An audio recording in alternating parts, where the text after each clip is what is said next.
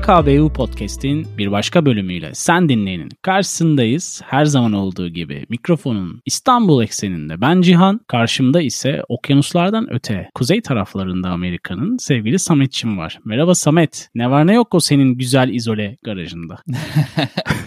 Cihan'ım uzun bir aradan sonra nasıl derler geminin kontrol odasına geri dönmüş gibi hissediyorum. Böyle bir göçebe bir podcaster hayatı yaşıyor gibi hissediyordum. Oradan oraya savrulan, oradan oraya itilen kakılan hani eşimin işine göre, gelen gidene göre o da değiştiriyordum, kaçınıyordum falan. Bunun da sebebi hani söyleyelim garajın aşırı sıcaklarda kullanılamaz hale gelmesiydi. Global küresel ısınmaya buradan selam çakalım. Geri döndük. Bazı upgrade'ler yaptık. Ve pilot olarak mikrofonumuzun başındayız heyecanla sevgili Cihan'ım. Sende ne var ne yok? Valla bende de her zaman olduğu gibi klasik kayıt akşamlarımızdan birisi var. Sakin bir akşamüstü diyelim.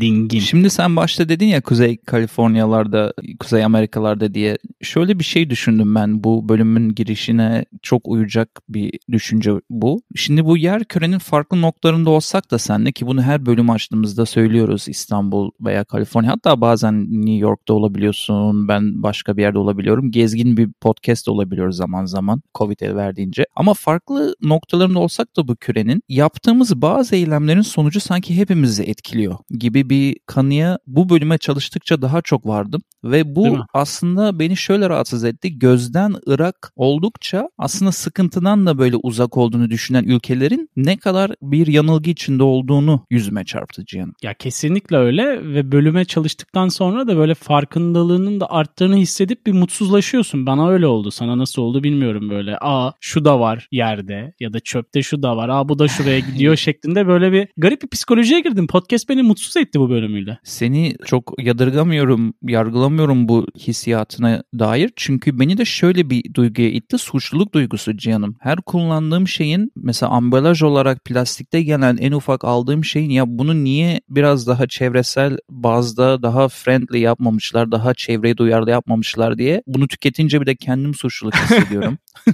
e doğal olarak. E bir de bu şimdi böyle küresel olarak bilinçlenmenin çok zor olduğu bir şey Cihan'ım. Şimdi kendi çöpünü sokaktan aldığı zaman kamyon senin Hı-hı. aklından ve gözünden gitmiş oluyor o. Yani o sorun gitmiş oluyor senden anlatabiliyor muyum? Artık onun devamı senin problemin değil. Sen parasını verdin çöpün. Belediye bunu aldı götürdü ve olay bitti diye düşünüyor ve hissediyoruz ama olay bambaşka yerlere kaçık kaçık yerlere gidiyormuş onu anladım ben. E hadi bir girizgah yapalım bölüme dair her zaman olduğu gibi. Şimdi Dünya Bankası verilerine göre yılda 2 milyar ton çöp üretiliyormuş Samet. 2050 yılında ise 3.4 milyar tona yükseleceği öngörülüyormuş. E bu çok büyük bir probleme doğru gittiği aşikar. Bir de şöyle bir şey olmuş 3 yıl önce. Çin büyük oranda çöp ithalatını yasaklamış. Evet. Ve bu da global ölçekte inanılmaz bir krize sebep olmuş. Çünkü dünyanın 1992'den beri plastik atıklarının %45'ini tek başına Çin alıyormuş. Şimdi bu senin söylediğin aslında neredeyse bu bütün bölümün en etken, en kilit noktalarından biri. 2018 Ocak'ta Çin'in artık bazı tip yani bazı tarzdaki plastikleri artık almıyorum demesi. Çünkü dinleyen inanır inanmaz bunun Türkiye'ye %100 değil %1000 etkisi oluyor. Bu Çin'in aldığı kararın. Tabii. Neden? Çünkü rakamlardan gidiyorsak e, bu yasağın ardından Türkiye diğer birkaç tane çöpü alan ülkelerle beraber bunlardan bazıları işte Malezya, Vietnam, Tayland, Endonezya, e, Tayvan, sonra Güney Kore, Hindistan hatta garip bir şekilde Polonya ama bunların arasında Türkiye sivriliyor. 2018'den sonra Türkiye adeta çöp cenneti. Batı Batı ülkeleri için bir çöp cenneti. Adeta çöpümüzle uğraşmak istemiyoruz diyen hı hı. ülkelerin gideceği ilk adres oluyor. Hatta bunlardan en büyüğü de İngiltere. İngiltere evet. o kadar yüzsüz ki şu anda Türkiye çöpleri sınırlamayı düşündüğünde İngiltere'nin çevreden sorumlu bakanı açıklama yapıyor ve diyor ki Türkiye böyle sınırlamalar getirmeyi düşünüyormuş. Bir şekilde Türk e, resmi makamlarıyla konuşup bu konuyu çözmemiz gerekiyor diyor. Kendi Hı-hı. ülkesinde geri dönüşümü geliştirmek yerine Türkiye'de farklı çözümler arayacağını açıklıyor alenen. Şimdi OECD'nin raporunda Türkiye Avrupa'da geri dönüşümü en kötü ülke olarak ifade ediliyor ve bu tarz yüklü miktarda çöp ihracatının sonucu da felaket oluyor. Ne oluyor? İşte hava ve suyun direkt kirlenmesine sebep veriyor. İşin ilginç tarafı hani Türkiye ekseninde böyle bir de dünyada üretilen çöp miktarları var. Ülkeye göre değişkenlik gösteren. İşin enteresan tarafıdır ki senin yaşadığın ülkede bu oran inanılmaz yüksekmiş Samet. Yani bir Amerikalının ürettiği çöp miktarı bir Çinlininkinden 3, bir Etiyopyalı'nınkinden de 7 kat fazlaymış. Dünya nüfusunun %4'ünü kaplayan bir Amerika'dan bahsediyoruz ama dünya çöpünün de %12'sini üretiyormuş. Buna hiç şaşırmıyorum çünkü burada yaşayan biri olarak bu Amerika'nın tüketime dayanan ekonomiyi çevirme modeli var ya bu kapitalizmin işte evet. en çok yaşandığı yer şeklinde. Yani tüketim o kadar hızlı ki canım bir şey alıyorsun 3 gün sonra aynı şeyin yenisini alıyorsun sıkılıp ve bu beyin yıkama çok iyi bir şekilde yürütüldüğü için burada tüketici de buna bir şekilde yem oluyor. Çöp de dolayısıyla artıyor. Şöyle bir şey söyleyeceğim ama senin favori şehrin New York'ta da çöp sorunu var. Çünkü New York'un kendi geri dönüşüm sistemi bile yok. İnanılmaz bir kaçık durum bunu fark etmem. Çünkü New York'ta şöyle bir şey oluyormuş. Her sabah bütün kamyonlar bütün çöpleri topluyor canım. Hepsi Hı-hı. kamyon kamyon e, bir porta gidiyor. Oradan gemilerle New Jersey'ye geçiriliyor. New Jersey'de de kocaman private yani özel bir sektörün hizmeti sayesinde yakılıyor ve bir şekilde hmm. elektrik üretilmesi için de belli bir maddeye dönüştürülüyor. Yani New York o kadar çabalıyor ki bu konuda dışarıdan başka eyaletlerden başka şehirlerden şirketleri anlaşma yaparak bu hizmete dahil ediyor kendi sorununa ve bir şekilde tabii milyonlarca doları da bu paralar da bu şirketlere gidiyor. Sadece çöp değil. Ee, ama ben şeyi sormak istiyorum hem sana hem dinleyenim çok zıplamadan ileriye. Şimdi sorunun başladığı yer neden gelişmiş ülkeler çöpünü gelişmekte olan ülkelere gemiler dolusu yolluyorlar? Bunu bir cevaplamak lazım. Bunun aslında cevabı çok net. Problem ülkeler başa çıkacakları miktarlardan çok daha fazla çöp üretiyor. Bu da tabii ki tüketim toplumunun yıllardır pompalanması ve son özellikle 20 yılda belki de bu zirveye çıktı. Çöp miktarı kontrol edilemez boyutlara geldi. Senin biraz önce verdiğin örneklerden biri enerji üretimi tarafında kullanılması çöplerin. Diğer iki nokta daha var. Mesela dolgu malzemesi olarak kullanılıyor ki pek sağlıklı değil tahmin edersin. Ama yaygın bir taraf gelişmemiş ülkelerde. Diğer bir uygulama ise geri dönüşüm tesisi içerisinde tekrar kazandırılma süreci olabiliyor. Başka bir seçeneği de yok çöpün Samet. Ve bu baktığın zaman da en iyi çöpünü geri kazandıran ülkeler %56 ile Almanya, %54 ile Avusturya ve Kuzey Kore gibi gözüküyor. Yani hani inanılmaz bir oranda da geri dönüşmüyor baktığın zaman çöp. Bu verdiğin bilgi beni inanılmaz şaşırttı şu anda Almanya demen. Çünkü ileriki dakikalarda Almanya ile ilgili kaçık bir hikaye anlatmayı planlıyordum. Türkiye ve Almanya arasında gerçekleşen Muhakkak hatta vardır. e, hatta bakan e, CHP'li milletvekilinin bile dikkatini çeken bir olay vardı. E, onu biraz anlatırım da. Şimdi diğer senin saydığın sebepleri en önemli sebeplerden biri de ucuzluk veya işte finansal sebep. Çünkü kendi evet. ülkesinde gelişmiş sofistike geri dönüşüm sisteminden ziyade buna yani para yatırıp da böyle çöpü geri dönüştürmekten ziyade fakir bir ülkeye biraz para verip yolladığın zaman gemi dolusu o bile daha ucuza geliyor bazı ülkeler için. Ya sonuçta bahsettiğimiz yatırım çok büyük bir yatırım. Şimdi dolgu sahası olarak kullanabileceğiniz alanlar fazla değil takdir edersin.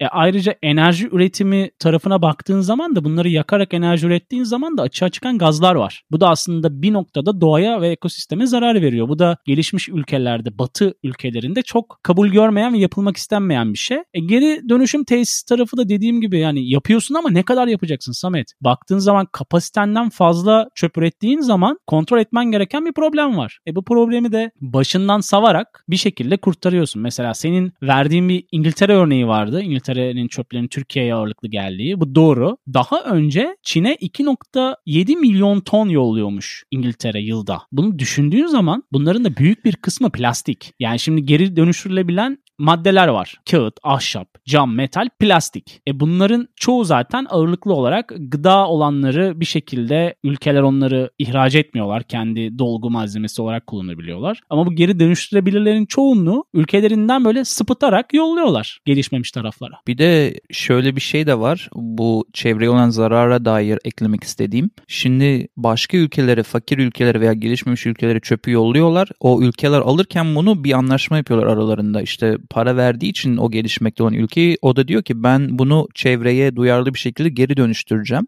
Ama takibi yapıldığında çoğu ülkenin ki buna maalesef Türkiye'de dahil aldığı çöpü e, ya işte plastiği örneğini yaktığını fark ediyorlar ya da usulsüzce olmaması gereken yerlere döktüklerini fark Hı-hı. ediyorlar. Hı-hı. En başta dediğimde aynı kürenin üzerinde farklı noktalarda olsak da hepimizi etkiliyor dediğim olayda da aklıma şu geldiği için söyledim. Plastiği başka bir ülke yaksa bile o senin bahsettiğin gazlar, salınan toksik havaya karışan materyal bir şekilde bulutlarla ve ekosistemle aslında bu çöpü iteleyen ülkeye de geri dönmüş oluyor. yani mesela evet. şimdi bir yani mesela şimdi bir örnek vermek istiyorum. Malezya'da bir olay oluyor. Malezya çöp alıyor. Daha sonrasında e, Johor eyaletinde yaklaşık 4000 kişinin bir anda gizemli bir şekilde hastalandığı saptanıyor ve baktıkları zaman suyun içine karışan toksik çöp atığından bu insanların hastalandığı ortaya çıkıyor ve aynı olayda bütün eyaletteki 111 okul da kapanmış birkaç ay. İnsanlar hani çocuklara da bir şey olmasın korkusuyla ve bu tamamen aldıkları bir çöpün usulsüzce bir nehre dökülmesinden ve o sırada suyun da insanlara temas etmesinden dolayı ortaya çıkan bir şey. Şimdi 2018'de Çin ben bunu artık yapmayacağım dedi. 2019'un sonlarına doğru da bazı ülkeler e, bu çöpleri alırken zararını fark edince tepkiler ortaya koymaya başladılar. Hani örneğin Filipinler Kanada'ya 2019'da yanlış bir şekilde e, marke ettin ya da ya da yanlış bir şekilde bize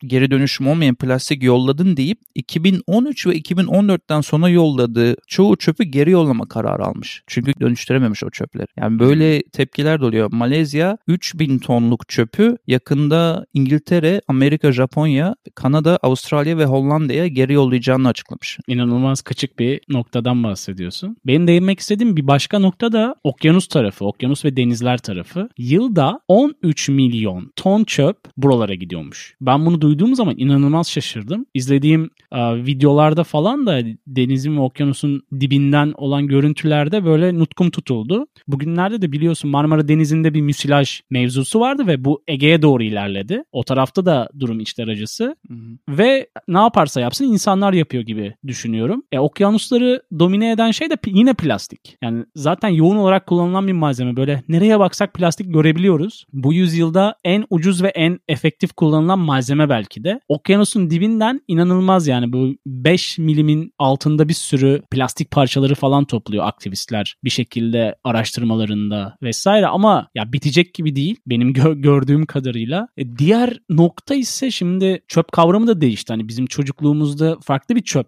durumu vardı. Şu an farklı bir çöp durumu var. Çünkü teknoloji geliştikçe senin de Amerika örneğinde verdiğin tüketim toplumu mantığıyla beraber yani işte piller hayatımızın içerisine girdi. Dediğim gibi plastiğin evrimi var artık. Belki de onunla ilgili de bir bölüm yapmak lazım. Çünkü bambaşka bir noktaya geldi. E, alüminyum, metaller vesaire gibi bir sürü malzemeler yoğun olarak hayatımızda var ve tüketim toplumu mantalitesi yani belki de büyük sıfırlama meydana gelmeyecekse felakete doğru gidiyoruz. Yani dünyaya bir reset atmayı düşündükleri geçen bölümlerde ifade ettiğimiz e, mantık içerisinde bilmiyorum neler değişir, neler değişmez. Şimdi madem birazcık konuştuk bu kaçık milletvekilinin de bahsettiği olaydan birazcık onunla ilgili Hı-hı. sana e, ve dinleyiciye haberi okumak istiyorum direkt. Çünkü ya bazen böyle bir şeyler okuyorum Cihan. Zaytung ya, ya tam diyecektim ki ya alacak karanlık kuşağı gibi hissediyorum ya da Zaytung haberi gibi hissediyorum. İkisinden birisi oluyor. Yani bu da onlardan biri. Bak sana bunu tamamen alıntı olarak okuyorum. Haberi Lütfen. yazan da gazeteduvar.com.tr. Şöyle. Bir şey yazmış. Almanya'dan gelen çöpler Türkiye'de kayboldu. Bu haberin başlığı.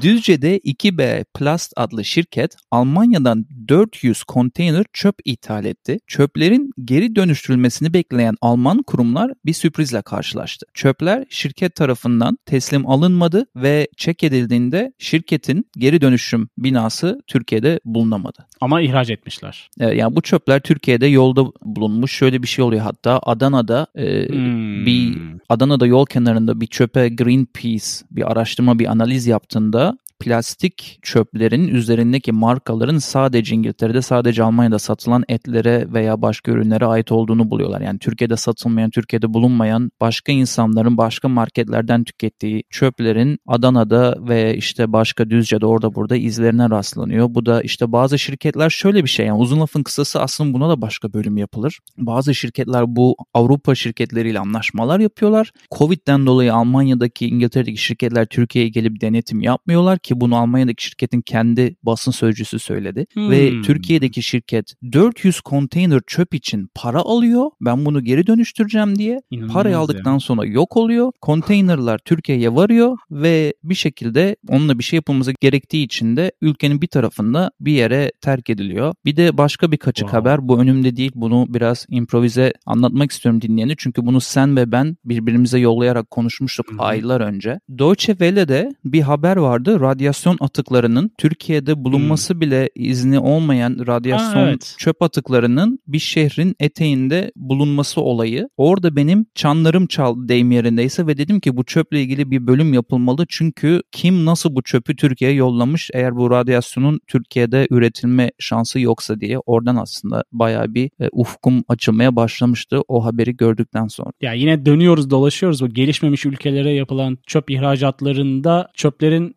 tamamının neredeyse tamamının dolgu malzemesi olarak kullanılması mevzusuna geliyoruz. Bu Asya'da da benzer şekilde verdiğin örnekte paylaştığın şekilde iç karartıcı bir şey ama kontrol mekanizmasının olmadığı yerlerde ki bunlar tırnak içi gelişmemiş ülkeler ağırlıklı. E, gelişmiş ülkelerin de işine geliyor bakınca ne kadar uzağa yollarlarsa o kadar mutlu oluyorlar. Mesela ne bileyim İngiltere'den Türkiye'ye çöp yollamak ya da Endonezya'ya yollamak onların tabii ki işine geliyor ve inanılmaz ucuz. Baktığın zaman ya koskoca bir tesisi işlevsel hale getirmek var. Ya bir de yıllarca yollasan o tesisin bir tesisin parasını etmeyecek bir maliyet var Samet. Bir de kapatırken böyle birkaç iyi haberle de kapatmak istiyorum. Çünkü çok iç karartıcı bir bölüm çöp ve çevre kirliliği. Çünkü insanlar olarak sanki bunda çok fazla bir şansımız yani bu olayın dönmesi için çok fazla şansımız yok gibi geliyor bana biraz kanamsarım. O yüzden şöyle bir iyi haberle de bitirelim. Örneğin Pittsburgh, Pennsylvania'da 35 tane mahalle beraber buluşup e, Volunteers Pick Up Litter Day yapmışlar ve herkes e, o kadar çok temizlik yapmış ki bunu Garbage Olympics'e çevirmişler. Ülke genelinde çöp olimpikleri yapmışlar ve insanlar o kadar çok e, çaba gösterip buluşmuşlar ki 10 sene önce başlayan şey büyük bir harekete dönüşmüş ve devam etmiş. 2012 yılında buna benzer bir şey Slovenya'da oluyor. Çok hoşuma gitti bu haber. Slovenya sokakları çöp içindeyken 250 bini aşkın gönüllü bir araya geliyor. Temizlik kampanyası yapıyorlar ve kampanyanın sonunda sokaklarda tek bir adet çöp kalmıyor Slovenya'da. Hatta bütün ülke temizlendi gibi komik alıntılar yapmışlar. Bir de son böyle olumlu şeyleri verirken bir şeyden daha bahsetmek istiyorum. Hindistan'da e, bu gördüğüm bir post da önümde yok bu şu anda ama Hindistan'da e, eğitim alıp daha sonra ülkeyi terk eden bir mühendis ana köyüne geri döndüğünde sahilinin tamamen çöpten kaplandığını görüyor. Yani adım atacak yer yok deyim yerindeyse sahilde ve bu hızlandırılmış videolar oluyor ya bir ayı evet, birkaç evet. dakikada izliyorsun. O kameradan koymuş bir ay boyunca tek başına yavaş yavaş çöpleri toplamaya başlıyor ve bir ayın sonunda bütün çöpü tamamen yok ettiğinde o kasabasının küçük kumsalında kamerayı işletmeye devam etmiş birkaç ay daha hızlı şekilde ve hayvanların işte kaplumbağaların etraftaki çiçeklerin bitkilerin her şeyin nasıl geri döndüğünü de videoya almıştı. Bunu izleyeli çok oluyor ama aklıma geldi bölüm hazırlanırken olumlu anlamda. Çünkü tek bir insanın bile yaptığı bir çabayla ne kadar büyük değişikliklere neden olabileceğini gösteriyor. Bir de benim eşim çok duyarlı bu plastik ve çöp olaylarına. Böyle bazen git gel arasındayım. Bazen ya bu kadar da abartılmaz diyorum. Bazen de hak veriyorum. Çünkü örneğin bu kulaklarımızı temizlemek için kullandığımız çubuklar var ya onları bile mesela e, bambu ağacından ısmarlıyor plastik olmasın diye. O kadar da alternatifli bir düşünce sistemine sahip kendisi. Çevreye duyar anlamında. Bilmiyorum Cem belki de bu tarz ufak hareketlerin de uzun yıllara Muhakkak. dönüştürüldüğünde büyük bir etkisi vardır ne dersin? Ya doğru diyorsun. Diğer taraftan da Türkiye'de de çok böyle aktivist ve bu bilinçli insanların yaptığı bireysel temizlikler var ya da böyle toplu organizasyonlar var ama olay çok küresel olduğu için bunlar hani devede kulak gibi oluyor. Tabii ki insanların yaptığı şeyler çok değerli. En azından yaşadıkları çevreyi temiz tutmaya çalışıyorlar ya da arındırmaya çalışıyorlar. Ama diğer taraftan da o kadar büyük bir kontrolsüz çöp var ki nasıl işin içinden çıkılır? Bunları tamamen büyük yani Birleşmiş Milletler denilen şeyin gerçekten var olup olmadığını anlamamızı sağlayacak sorunlar gibi gözüküyor bilemiyorum. Buradan ileriki bir bölüme de ilk defa dinleyici nezdinde sana da e, bir teklif yapmış olayım. Bütün bunların sonunda beni bir başka düşünceye iten de bu konu popülasyon kontrolü ve popülasyonun kontrolden çıkması ve artık yani inanılmaz bir şekilde artması konusu. Hı hı. Bunu da konuşmak lazım. Biliyorsun çok çok çok ince çizgi bir konu. Bu konuyu dile getiren herkes linç ediliyor Can. Yani çünkü popülasyon popülasyon kontrolü hakkında konuştuğun anda insanların çocuk yapma yapmama hakkı yok işte toplu katlayan bilmem ne bir sürü conspiracy teorisi gidiyor insanların aklı ve linç ediyorlar Hı-hı. bundan Hı-hı. bahsedeni. Ama aynı anda da sanki böyle üremeye devam edersek çöpüydü, kirliliğiydi, tüketimiydi derken kendi kendimizde bir anda yok edeceğiz gibi geliyor. Ağaçların kesimi olsun, oksijen olsun. E, bilmiyorum ilginç bir konu belki ileride ona da değinebiliriz. Muhakkak tabuları yıkmak boynumuzun borcu biliyorsun bu podcast'te. Ne öneriyoruz kısmıyla bir kez daha sen dinleyenin karşısındayız. Her zaman olduğu gibi sevgili Samet karşımda ve bakalım bu bölüm özelinde bize neler önerecek? Bugün triple şarkı önerileriyle geliyorum. Birincisi daha önce Adele'den tavsiye ettiğim Love Song'un aslında bu sefer The Cure versiyonunu listeye eklemek istedim. Bir de bu şarkıyı biliyor musun bilmiyorum şansa karşıma çıktı ama Korhan Futacı ve Kara Orkestrası ve Yasemin Mori'nin söylediği Yine Buluşuruz adlı bir şarkı var. Çok hoşuma gitti. Diğeri de Smolik ve Kev Fox'tan Run adlı şarkı. Bu üçlemeyi HKBO dinlencesi listemize yolluyoruz. Aynı zamanda bizi dinleyenler varsa e, hkbopodcast.com'dan bulabilirler. Ve son olarak da tavsiye olarak böyle garip bir şey de tavsiye edeceğim. Daha önce belki yapmadığımız bir şey ama şu alışveriş yaparken kullandığımız poşetleri lütfen tekrar tekrar kullanın. Benim önerim bu insanlara. dede moduna gireyim. Ve diğeri de bu iki şey çok önemli benim için. Bir poşetleri tekrar tekrar kullanmak. Diğeri de pet şişeler yerine kendinize bir şişe edinip sürekli o şişeyi doldurup içmek. Bu ikisi acayip fark yapıyormuş. E, ortalama 60-70 yıl yaşayan bir insanın bunları tekrar kullanması babında. Böyle de garip bir çevresel öneriyle lafı sana bırakıyorum. Yani poşetin 25 kuruş olduğu Türkiye'de insanlar tahmin ediyorum defalarca kullanıyordur eğer 25 kuruş veriyorsa Samet. Valla önerilerin için teşekkür teşekkür edip ben de hızlıca iki şarkı önereyim. Bir tanesi Madrugada grubundan Hold On To You. Diğeri ise Kadia Bonnet'ten Remember The Rain. Bunlar EKBU dinlencesi. Playlistlerimizde Spotify, YouTube ve Deezer'da olacak sevgili Samet ve sevgili dinleyen. Evet bir bölümün daha sonuna geldik o zaman. Şimdilik hoşça kal diyelim ama önceki ve sonraki bölümleri de zıplayıp bizi dinlemeye devam edin diyelim ve hoşça kalın diyelim. Görüşmek üzere hoşça kalın.